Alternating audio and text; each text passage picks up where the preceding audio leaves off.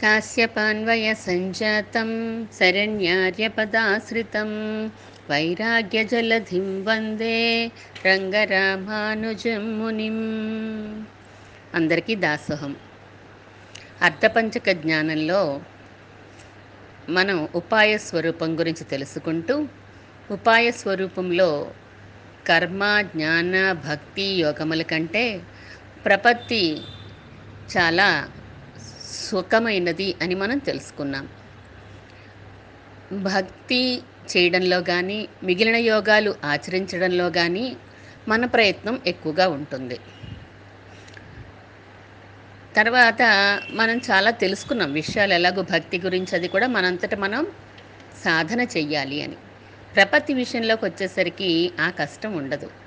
మనం భగవంతుడా నీదే భారం అని వేసి ఆయన మీద పరిపూర్ణ విశ్వాసంతో మనం ఉంటే తర్వాత చేయవలసిందంతా ఆయనదే పని. భగవంతుడి పని ఎక్కువ. ప్రపత్తిలో ఆయనే రక్షించుకుంటాడు మనల్ని. ఆయన రక్షణ మనం అడ్డుకోకూడదు. మనం స్వతంత్రులము అని అనుకోకుండా ఉంటే చాలు. నాకు నువ్వు తప్ప వేరే దిక్కు లేదు. నీవు తప్ప వేరే గతి లేదు అని నమ్మి ఉండడమే అని తెలుసుకున్నాం. ప్రపత్తికి ఆరు అంగాలు ఉంటాయని ఆ ఆరు అంగాలు విశ్వామిత్రుడి చరిత్రలో మనం నిన్న చూసాం ఈరోజు శరణాగతులన్నిటిలోకి తలమానికమైనటువంటి శరణాగతి విభీషణ శరణాగతి. శ్రీమద్ రామాయణంలో అనేక మంది శరణాగతులు ఉన్నారు అక్కడ కూడా మనం విభీషణ శరణాగతి గురించి కొంచెం చెప్పుకున్నాం రామాయణంలో శరణాగతులు అని. కానీ ఈ ఆరు అంగాలు విభీషణుడి విషయంలో ఎలా చూస్తాము అనేది ఇప్పుడు తెలుసుకుందాం. ఎక్కడ ఎక్కడ ఈ ఆరు అంగాలు ఎలా ప్రదర్శించబడ్డాయి? అయినా ఆయన అనుసరించాడు కదా ఈ ఆరింటిని అనుసరించే కదా శరణాగతి చేశాడు. అవి ఏంటి? శరణాగతికి ఆరు అంగాలు నిన్న చెప్పుకున్నాం. ఆకించిన్యము అనన్యగతిత్వము రక్షిష్యతి విశ్వాస అని చెప్పి శ్లోకం చెప్పుకున్నాం కదా మన నేను మనం. ఆనుకూల్యస సంకల్ప ప్రాతికూల్యస్య వర్జనం. రక్షిష్యతి ఇది విశ్వాస గోప్తృత్వ వర్ణం తథా. ఆత్మనిక్షేపకార్పణ్యే షడ్విధ శరణాగతి అని. శ్రీరామాయణంలో విభీషణ శరణాగతి యుద్ధకాండలో వస్తుంది. ఇక యుద్ధం స్టార్ట్ అయ్యేటప్పుడు ఇంకా స్టార్ట్ అవ్వదు అయ్యేటప్పుడు అందరితో సభ తీర్చినప్పుడు రావణాసురుడికి చాలా హితం చెప్తాడు విభీషణుడు. అన్నయ్య ఇచ్చేసేయి సీతమ్మని రామచంద్రమూర్తికి అప్పచెప్పేసేయి. లంకంతా నాశనం అయిపోద్ది అనవసరంగా. ఆయన పరమాత్మ స్వరూపుడు అనే నమ్మకం ఈయనకి కలగడం వలన అప్పటికే హనుమంతుడు వచ్చి అంతా చూపించి వెళ్ళాడు కదా శక్తి ఎలాంటిదో చూపించి వెళ్ళాడు కదా. అందువలన చెప్ నాలుగు మంచి మాటలు చెప్తాడు. కానీ వినబుద్ధి వేయలేదు రావణాసురుడికి. కోపం వచ్చేసింది. తమ్ముడు వయసులో చిన్నవాడు ఈయనేమో సామ్రాజ్యాధిపతి విభీషణుడు సామంతరాజు లాంటి వాడు ఏదో చిన్న భాగాన్ని పరిపాలించుకునేవాడు విభీషణుడు. అటువంటి వాడు తనకి మంచి మాటలు చెప్తే ఎక్కుతాయండి ఎక్కలేదు. త్వాంత ధిక్ కులపాంసనం అన్నాడు. ఎప్పుడైతే ధిక్ అన్నాడో చీ అన్నాడో వెంటనే పాపం వచ్చేసాడు విభీషణుడు అక్కడి నుంచి. ఎలాగా? కాలే ఇసుక మీద వేడివేడిగా కాలిపోతుందనుకోండి కాలు పెట్టగలమా? వెంటనే తీసేస్తామని అక్కడి నుంచి. అంత వెంటనే చటుక్కున తనకి ఆంతరికి గల మిత్రులు నలుగురు ఉన్నారు ఆ నలుగురితోటి కూడా అనుచరులతోటి రాక్షసులు రాక్షసులైన అనుచరులతో ఆకాశంలోకి ఎగిరిపోయి నుంచున్నాడు. వెంటనే ఇంకా లంకలో ఎప్పుడైతే చీ అన్నాడో ఆ లంకలో ఒక్క సెకండ్ కూడా కాలు ఉంచలేదు. ఆకాశంలోకి వెళ్ళిపోయి అప్పుడు అక్కడి నుంచి మాట్లాడతాడు రావణాసురుడితోటి. సరే నేను వెళ్ళిపోతున్నాను నీకు శుభం కలుగు కలు శుభం కలుగుగాక అని చెప్పి లంక నుంచి బయలుదేరిపోతాడు స్వస్తి చేస్తూ గమిష్యామి నువ్వు బాగుండాలి అని చెప్పేసి అనుకుని వెళ్ళిపోతాడు ఆయన. ఆజగామ ముహూర్తేన ఎత్ర రామస్య లక్ష్మణ. ఆజగామ ముహూర్తేన వచ్చేసాడు ఎక్కడికి? రాముడితో కలిసి లక్ష్మణుడితో కలిసి ఉన్న రామచంద్రమూర్తి దగ్గరికి వచ్చేసాడు విభీషణుడు. విభీషణుడు వచ్చేసాక ఇది మనకి తెలుసున్న కథైనా ఇంతకుముందు చెప్పుకున్నదైనా కూడా మనం ప్రపత్తి గురించే కదా ప్రపన్నుడు అనే కదా మనం ఈ వైష్ణవ సంప్రదాయంలో ముఖ్యమైనది ప్రపత్తి కాబట్టి దాని గురించని మరింత మరింత చెప్పుకోవడం జరుగుతోంది. ఒకటికి రెండు సార్లు గుర్తు చేసుకోవడం ఎందుకంటే ప్రపత్తి అనేది చాలా ఇంపార్టెంట్ కాబట్టి ఈ సంప్రదాయంలో అన్నిసార్లు మనం చెప్పుకుంటున్నాం. విభీషణుడు వచ్చేశాడు రామచంద్రమూర్తి దగ్గరికి. లక్ష్మణుడు సుగ్రీవుడు జాంబవంతుడు మొదలైన వానరులందరూ కూడా ఉన్నారు. ఇంకా యుద్ధం స్టార్ట్ అవ్వలేదు కదా అందరూ వచ్చారు అంతే. ఆ వారధి దాటి వచ్చారు ఆ సముద్ర తీరంలో విడిది చేసి ఉన్నారు. మరి యుద్ధం ప్రారంభం అవబోతోంది కదా ఇప్పుడు. యుద్ధం ప్రారంభమవుతూ అవబోతున్న సమయంలో కష్టకాలంలో అన్న దగ్గర ఉండాలి కదా తమ్ముడు అనేవాడు. మరి ఇటువంటి యుద్ధం వస్తున్న సమయంలో అన్నయ్యని వదిలేసి వచ్చేయడం సరైన పదే పనేనంటారా? అది కూడా అన్నయ్యని విడిచిపెట్టేయడం ఒక దోషం. మరి రావడం ఎవరి దగ్గరికి వచ్చాడు? ఆ అన్నకి శత్రువైనటువంటి శ్రీరామచంద్రమూర్తిని వచ్చి ఆశ్రయించాడు. మరి ఇది ఇది ఇంకో తప్పు కదా మరి? మరి విభీషణస్తు ధర్మాత్మ అంటుంది శూర్పణక. విభీషణుడండి మా అన్నయ్య అండి ధర్మాత్ముడండి అని చెప్పి రామచంద్రమూర్తితో చెప్తుంది. మరి ధర్మాత్ముడు అన్నప్పుడు ఇలాంటి పని చేయకూడదు కదా తప్పు చేయకూడదు కదా అంటే విభీషణుడు పరమ సాత్వికుడు. అంతేకాకుండా బ్రహ్మవరం చేత గొప్ప జ్ఞానం కలిగినటువంటి వాడు విభీషణుడు. అందరు ముగ్గురు అన్నదమ్ములు తపస్సు చేశారు. ఒక ఆయన నిద్ర అడిగాడు ఒక ఆయన పొరపాటునే అడగచ్చు కాక నిద్ర వచ్చింది ఇంకో ఆయనేమో మానవులు తప్ప మిగతా ఎవరి చేతన చావు రాకుండా ఆయన కోరుకున్నాడు. ఈయన ధర్మంగా ఉండాలి నేను. నా మనసు ఎప్పుడు ధర్మం నందే సంచరించాలి అని చెప్పి కోరుకున్నాడు ఈయన. వేదాంత సారమంతా ఈ విభీషణుడికి తెలుసు. ఆయనతో సాత్వికుడు కాబట్టి ఎన్నోసార్లు నచ్చ చెప్పాడు అన్నయ్యకి ఇది తప్పు నువ్వు చెయ్యొద్దు అని చెప్పాడు. కానీ విననప్పుడు మరి నువ్వు బయటికి పో అని చెప్పి అన్నాక ఇంకా పట్టుకుని ఎలా వేలాడతాడు? అంతే కదా మనం చేసే పనులు రెండు రకాలుగా ఉంటూ ఉంటాయి. సామాన్య ధర్మము విశేష ధర్మము అని చెప్పి రెండు విధాలుగా ఉంటాయి. మనం ఆ వర్ణ ఆశ్రమానికి సంబంధించిన అనుకు అనుగుణమైనటువంటి ధర్మాలు పాటిస్తూ దాని ద్వారా పరమాత్మని చేరడం సామాన్య ధర్మం. నేరుగా పరమాత్మకే సేవ చేసుకోవడం విశేష ధర్మం. సామాన్య ధర్మం పాటించినా మోక్షం వస్తుంది. విశేష ధర్మం పాటించినా మోక్షం వస్తుంది. ఏది పాటించినా మోక్షం వస్తుంది. ఒక ఎగ్జాంపుల్ ఏంటంటే ఒక చెట్టు మీద మనకి పండు కనిపిస్తోంది. అది చాలా ఎత్తులో ఉంది కాబట్టి ఏం చేస్తాం మనం? పొడుగాటి కర్ర తీసుకుని దానికి ఒక కత్తి కట్టి దాని సహాయంతో పండుని కోసుకుని తిన్ తింటాం. అదే ఆ పండు ఎత్తుగా కాకుండా మనకి చేతికి అందేలాగే ఉందనుకోండి ఇంక కర్ర అక్కర్లేదు కత్తి అక్కర్లేదు కదా. నేరుగా చేత్తోనే పండును కోసేసుకుంటాము తినేస్తాం మనం. అలాగే దూరంగా ఉన్న పండు లాంటిది మోక్షం. సామాన్య ధర్మంలో వర్ణాశ్రమ ధర్మాలన్నీ పాటిస్తూ మనం మోక్షాన్ని అందుకోవాలి. కానీ ఆ పరమాత్మే వచ్చి ఇక్కడ వేయించేసి ఉన్నాడు కదా రామచంద్రమూర్తిగాను ఎలాగూ అన్నగారికి తను చెప్పిన మాటలు నచ్చలేదు. అందుకని విశేష ధర్మమే గొప్పది అని భావించాడు విభీషణుడు. సామాన్య ధర్మం కంటే విశేష ధర్మం గొప్పదని భావించి వచ్చేశాడు. అసలు అవకాశం ఉంటే రెండూ పాటించడానికే మనం ప్రయత్నం చెయ్యాలి. సామాన్య ధర్మం విశేష ధర్మం పాటించడానికి ప్రయత్నం చేయాలి. కుదరని పక్షంలో సామాన్య ధర్మాన్ని వదిలేసి విశేష ధర్మాన్ని మనం పాటించాలి. వసుదేవుడి విషయంలో చూద్దాం. వసుదేవుడు మామూలుగా మాట ఇచ్చాడు ఎప్పుడైతే దేవకి దేవుని వసుదేవుని చంపైపోతుంటే బావా మాకు పుట్టిన పిల్లలందరినీ కూడా నీకు తెచ్చి అప్పచెప్తాను అని చెప్పి మాట ఇచ్చాడు అలాగే ఏడు ఆరుగురిని తీసుకెళ్ళాడు. ఏడో అమ్మాయిని కూడా తీసుకెళ్ళి ఇచ్చాడు. ఎనిమిది కృష్ణుడు పుట్టాడు. మరి మాట ఇచ్చినందుకు వెంటనే తీసుకెళ్ళి అప్పచెప్పాలి కానీ అప్పచెప్పాడండి వసుదేవుడు. అప్పచెప్పలేదు తీసుకెళ్ళి ఆ యమున దాటించేశాడు. నందగోకులంలో ఉంచేసి అక్కడ అమ్మాయిని తీసుకొచ్చి ఆ అమ్మాయిని ఇచ్చాడు మరి. అలా ఇవ్వచ్చా? మరి సామాన్య మా సామాన్య ధర్మంగా మాట ఇచ్చాడు కదా. మరి ఇవ్వాలి కదా. కానీ పుట్టింది భగవంతుడు. ఆ భగవంతుడిని రక్షించడం కోసం సామాన్య ధర్మాన్ని వదిలేసి విశిష్ట విశేష ధర్మాన్ని ఆచరించాడు వసుదేవుడు. చక్కగా సుఖపడ్డాడు జీవితంలో. మరి దశరథుని చూసుకుంటే దశరథుడు సామాన్య ధర్మం పాటించాడు. తను భార్యకి మాట ఇచ్చాడు ఆ మాటను నిలుపుకోవడానికే ప్రయత్నం చేశాడు తప్ప అయ్యో నేను ఈ సత్యవాక్ పరిపాలన అనే దాన్ని పాటిస్తూ ఉంటే నాకు కొడుకు దూరం అవుతున్నాడు పరమాత్మే నాకు కొడుకుగా వచ్చాడు ఈయన దూరం అవుతున్నాడు అని నేను విశేష ధర్మాన్ని పాటించాలి అని అనుకోలేదు. సామాన్య ధర్మాన్నే పట్టుకున్నాడు పాపం. ఇచ్చిన మాట నిలబెట్టుకోవాలి లేకపోతే ఆడిన మాట నిలబెట్టుకోలేకపోయాడు దశరథుడు అనే అపనింద వస్తుందనే ఆలోచించాడే తప్ప పరమాత్మ దూరం అయిపోతున్నాడు అని ఆ విశేషాన్ని తెలుసుకోలేక తెలుసుకోలేకపోయాడు. పరమాత్మని దూరం చేసుకున్నాడు. ఆ బాధతోనే చనిపోయాడు దశరథ మహారాజు.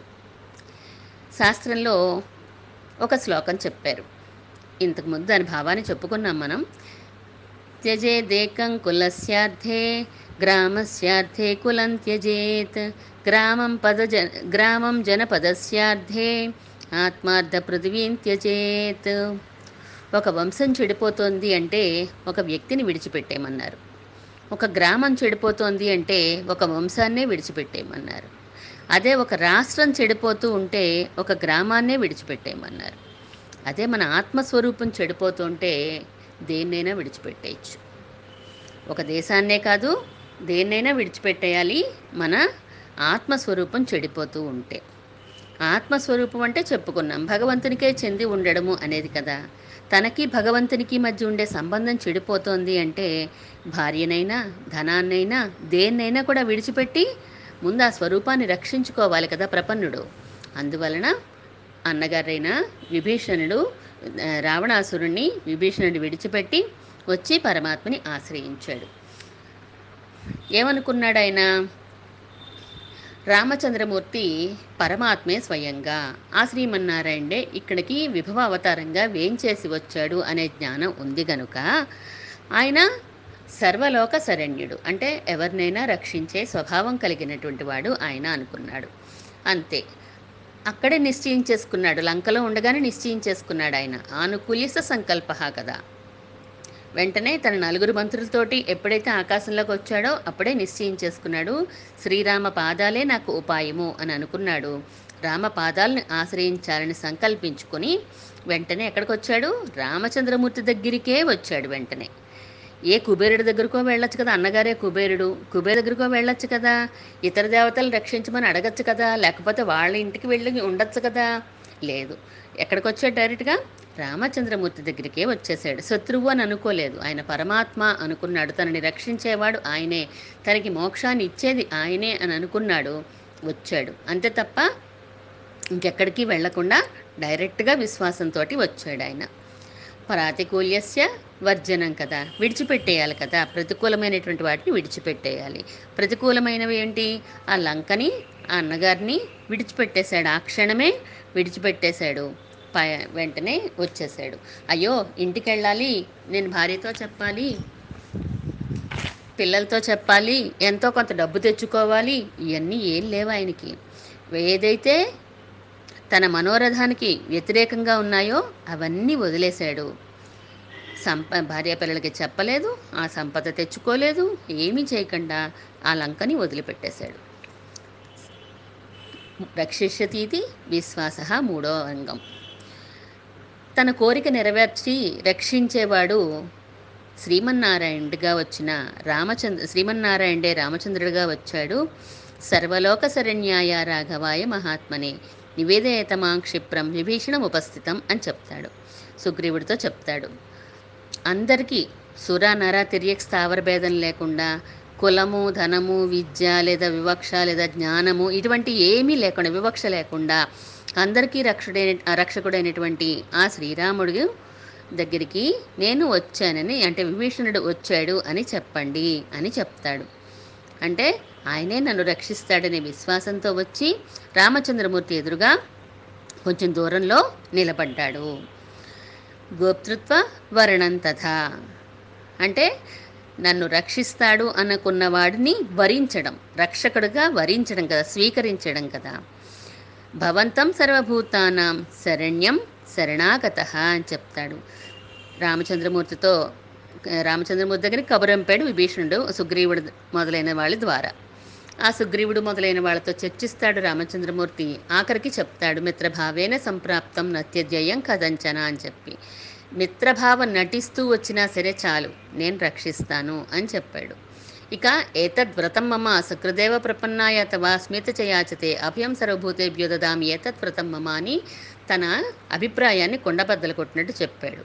నా వ్రతం అంతేది ఎవరైనా రక్షణ కావాలి అని వచ్చారా నేను తప్పకుండా రక్షించి తీరుతాను ఇది నా వ్రతము అని చెప్పి తన స్వభావాన్ని పూర్తిగా ఆవిష్కరించాడు వానరులందరి దగ్గర కూడా.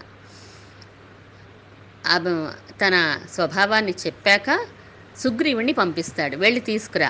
నేను అంగీకరించానని చెప్పి వెళ్ళి తీసుకునిరా ఇదిగో సుగ్రీవా వెళ్ళిపోతున్నావు.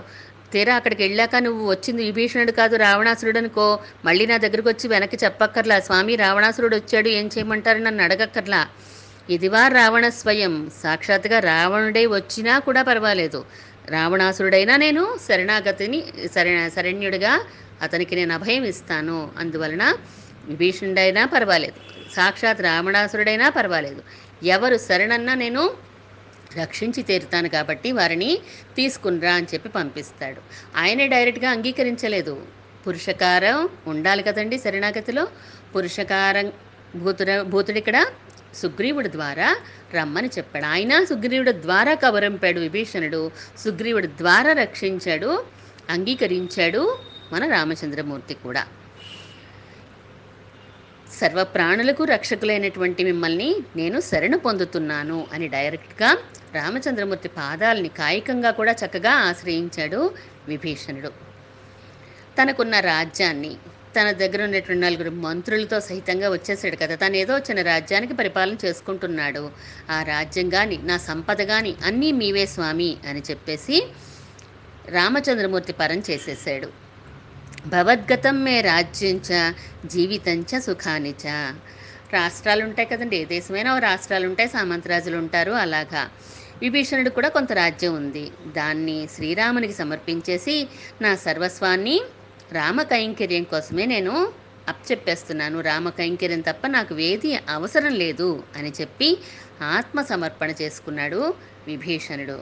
ఆఖరిది కార్పణ్యము. అంటే నాకు వేరే గతి లేదు అని దీనంగా తనకున్నటువంటి దైన్యాన్ని చెప్పుకోవాలి.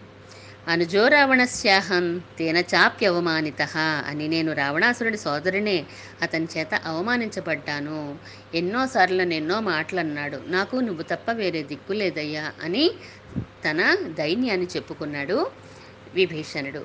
ఇలా శరణాగతికి ఉండే ఆరు అంగాల్ని కూడా చక్కగా పాటించాడు విభీషణుడు. ఆ ఆరు అంగాలు కూడా మన శ్రీ విభీషణ శరణాగతిలో కనిపిస్తాయి. ఇలా విభీషణ శరణాగతి శ్రీరామాయణంలో చాలా విశిష్టమైనటువంటి స్థానం కలిగి ఉంటుంది. శరణాగతుల లక్షణాలు ఎలా ఉంటాయి? శరణ్యుని లక్షణాలంటే పరమాత్మ శరణ్యుడు కదా. ఆయన శరణాగతి అని వచ్చిన వారిని తన స్వభావం ఏంటో చక్కగా తెలియచేస్తాడు. శరణ్యుని లక్షణాలు చెప్తారు. శరణాగతి స్వరూపం ఏంటో చెప్పబడుతుంది చక్కగా.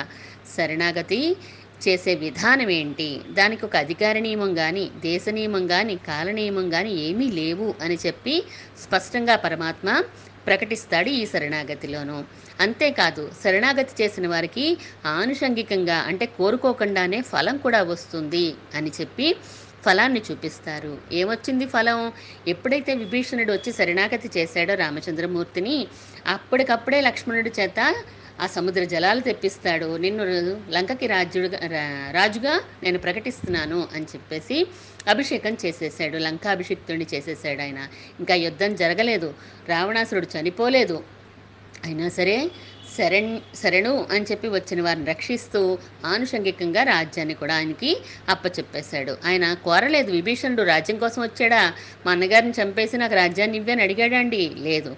మోక్షం కావాలనుకున్నాడు రామ కైంకర్యం కావాలి నేను శరణాగతి చేయాలనుకున్నాడు అంతే కానీ రామచంద్రమూర్తి శరణాగతితో శరణాగతి అన్నప్పుడు శరణు అన్నవారికి అభయంతో పాటుగా ఆనుషంగికంగా ఫలాలు కూడా ఇచ్చాడు. శరణాగతిని రక్షించడం ఎంత అవసరమో ఉదాహరణలతోటి కథలతోటి చెప్తాడు వానరులందరికీ కూడా. రక్షించలేదనుకోండి.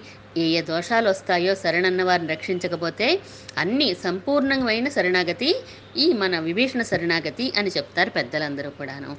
శ్రీరామాయణంలో రెండేసార్లు కౌగలించుకుంటాడు రామచంద్రమూర్తి. ఒకటి హనుమను కౌగిలించుకుంటాడు. సీత యొక్క క్షేమ వార్త చెప్పినప్పుడు రెండు విభీషణుని శ- శరణాగతి చేసినప్పుడు కౌగిలించుకుంటాడు. అంటే సరే కౌగిలించుకోవడం అంటే తనని తాను అర్పించుకోవడం. ఇంక అంతకంటే నేనేం చేయలేనయ్యా అన్నట్టుగా తన తాను ఇచ్చుకోవడం కదా. విభీషణుడు కూడా నిన్న చెప్పుకున్నట్టుగా విశ్వామిత్రులాగే దృప్త ప్రపన్నుడు. ఆయన ఏం ఆర్తి పడిపోలేదు. వెంటనే శరీరం శరీరం పడిపోవాలి వెంటనే వెళ్ళిపోవాలని ఆర్తి పడిపోలేదు. ఎందుకంటే ఎప్పుడైతే ప్ర శరణాగతి చేశాడో అప్పటి నుంచి శ్రీరామ కైంకర్యంలోనే ఉన్నాడు కదా ఆయన.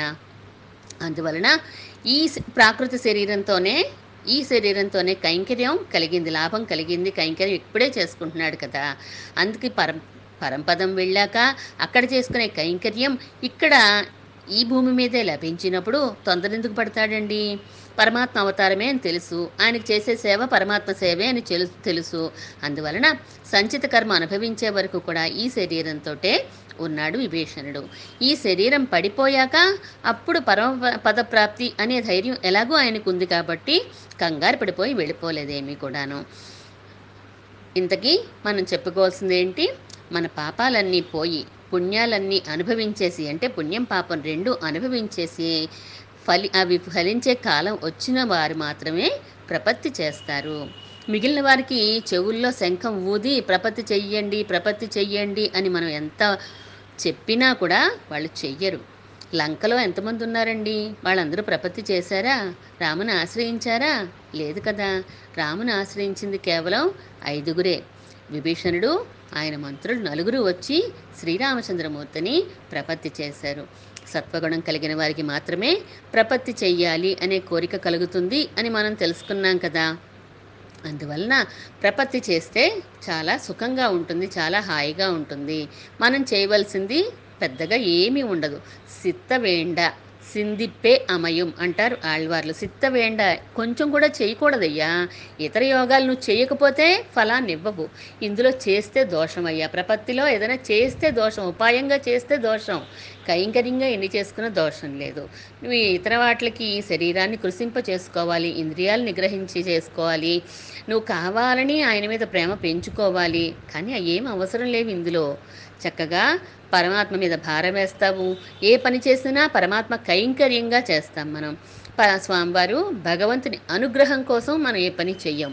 భగవంతుని అనుగ్రహం కలిగింది కాబట్టి చేస్తాము అని మా ఆచార్యులు అస్తమాను చెప్తూ ఉంటారు. అందువలన ఆ భగవంతుని అనుగ్రహం మనకి ప్రపత్తి ద్వారా లభిస్తున్నప్పుడు ఇంకా మనం కష్టపడాల్సిన అవసరం లేదు కదా. శ్రీమన్ మహాభూతపురే శ్రీమత్ కేశవ యజ్వర కాంతిమత్యాం ప్రసూతాయ యతి రాజాయ మంగళం.